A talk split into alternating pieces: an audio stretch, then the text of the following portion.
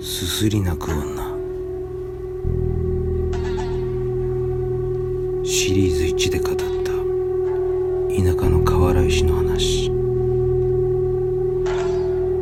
あれからにねんごに体験した話だ。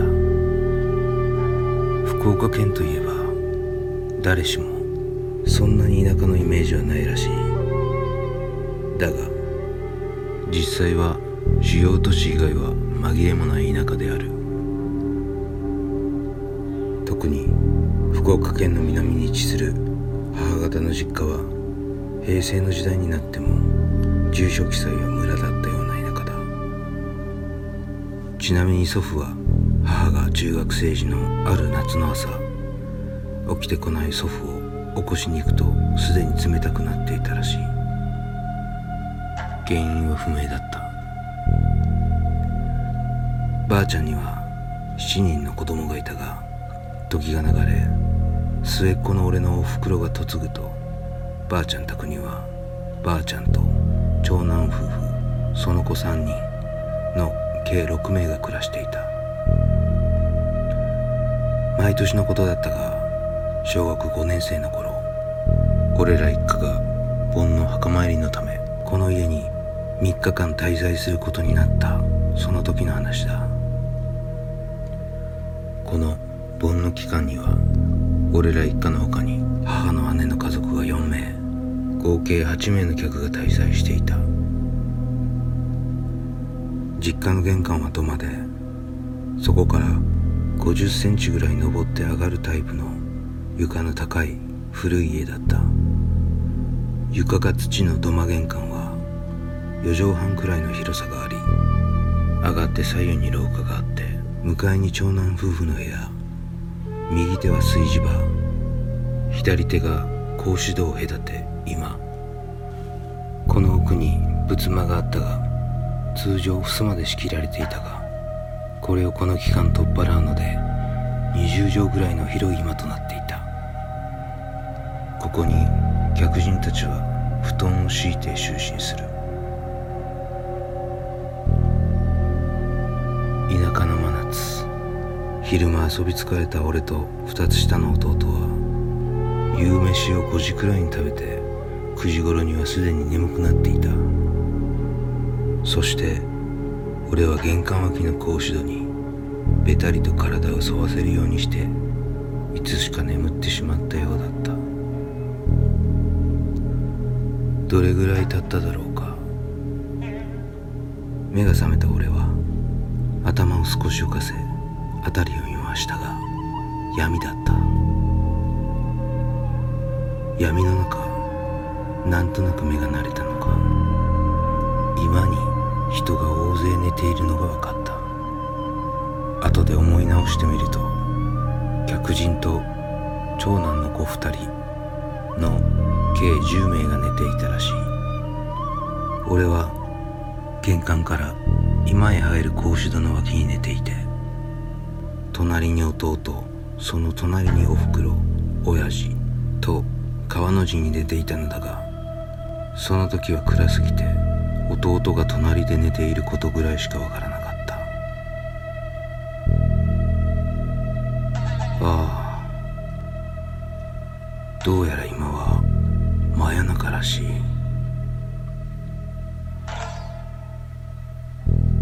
シーンと静まり返った闇の中、いくつかの寝息が聞こえていた。なんだか不気味さを感じた俺は寝直そうとしたのだが、おやと耳を澄ました。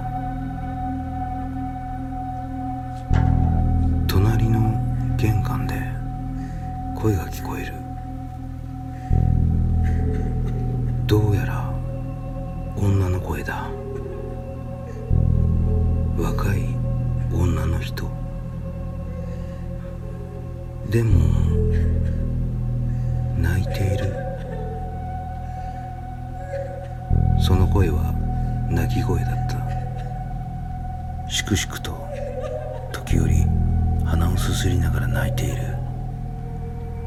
とても悲しそうな女の人の声。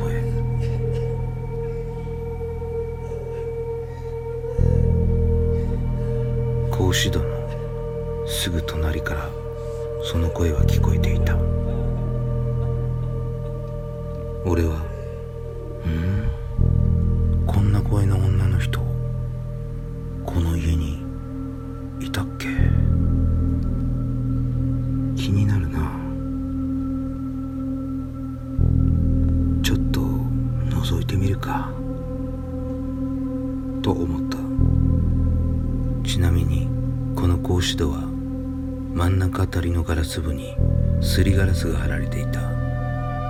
このすりガラスは上部が透明になっていて玄関が見えるようになっていたんだ。起き上がろうとしたその時、枕元に人の気配を感じた。ぎょっとしたが、兄ちゃん起きてると声がした。弟の声だ。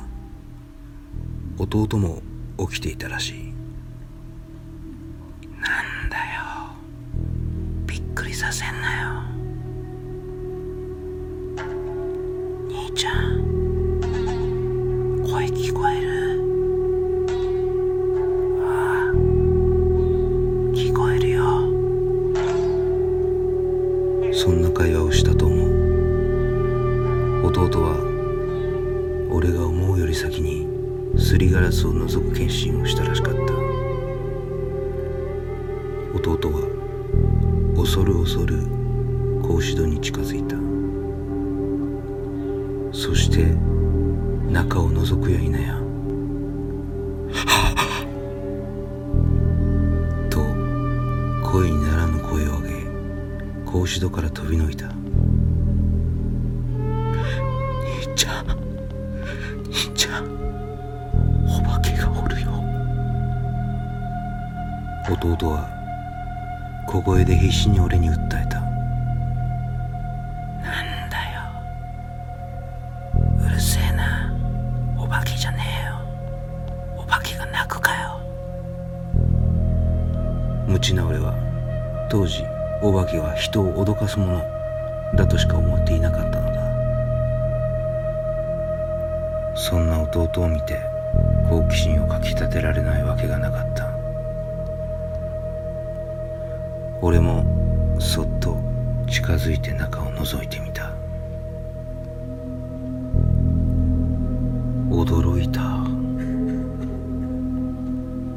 そこにはきれいに髪を結った今の時代の人とは思えない時代劇に出てくるようなお姫様のような人が白い着物を着て玄関にうずくまっていた。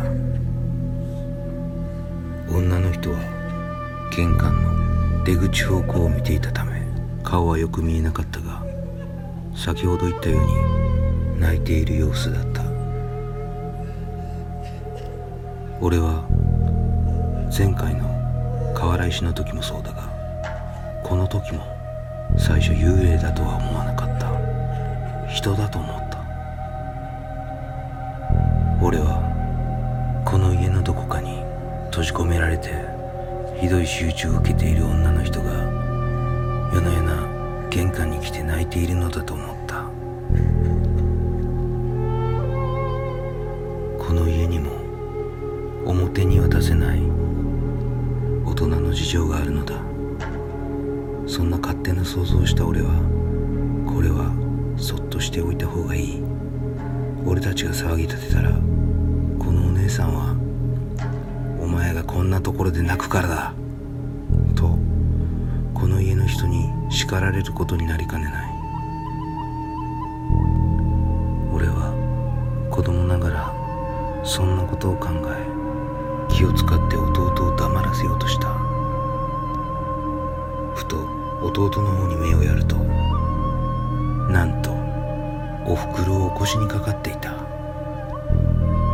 俺は慌てて弟の腕を引っ張って、もうお前はいらんことせんでいいったい、はよ寝ろと強引に寝かしつけ、弟も俺も布団をかぶったのだが、それに納得がいかぬ弟はまたそっと布団から出て弟の隣で寝ているおふくろを起こして玄関を見てくれと頼んでいる様子だった。おふくろは眠たい目をこすりながら、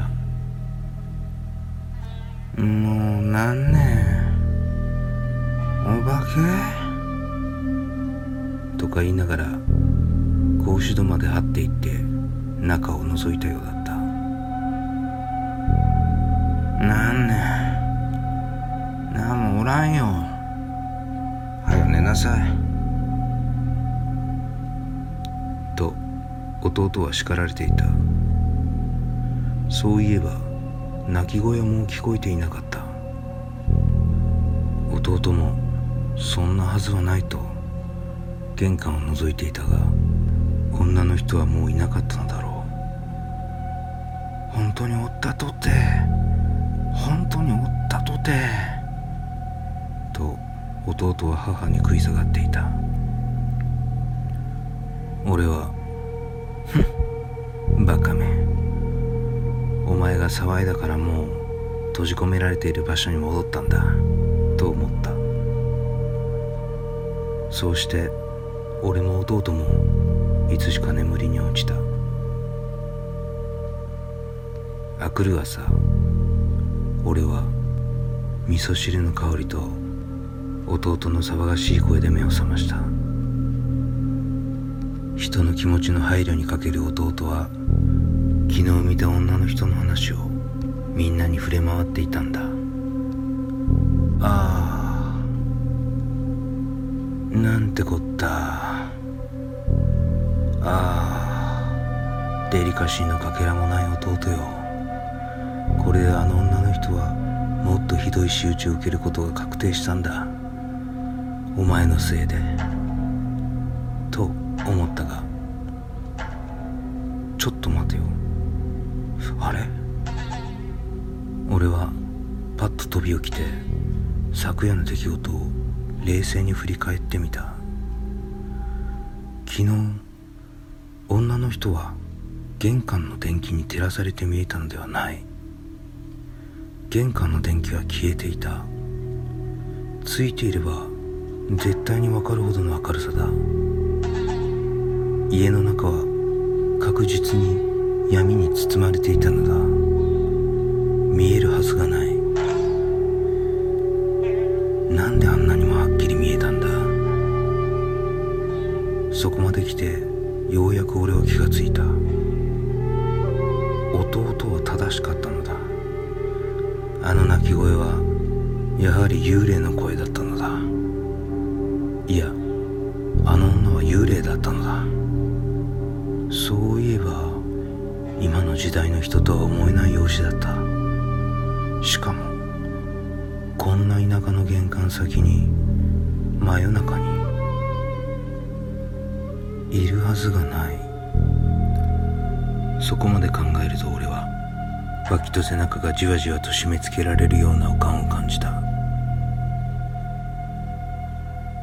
思い直した俺は弟と一緒にこの家にいた人みんなに、夜中に泣き声を聞いた者はいないか、もしくは着物の女性を見たことがある者はいないか聞いて回った。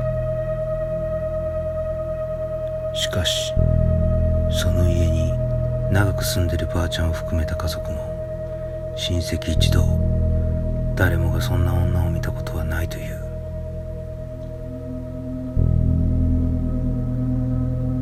あの女が幽霊なのは分かった。だが一体あれは誰だったのだろう。そこは解決しなかった。月日は流れ、この謎は結局このよねんごにひょんなことから謎の一端が解明されることになる。その話はまたの機会に。ちなみにこれが弟と初めて一緒に見た幽霊の話だが、この日を境に弟は俺以上に様々な霊体験をする人生を歩むこと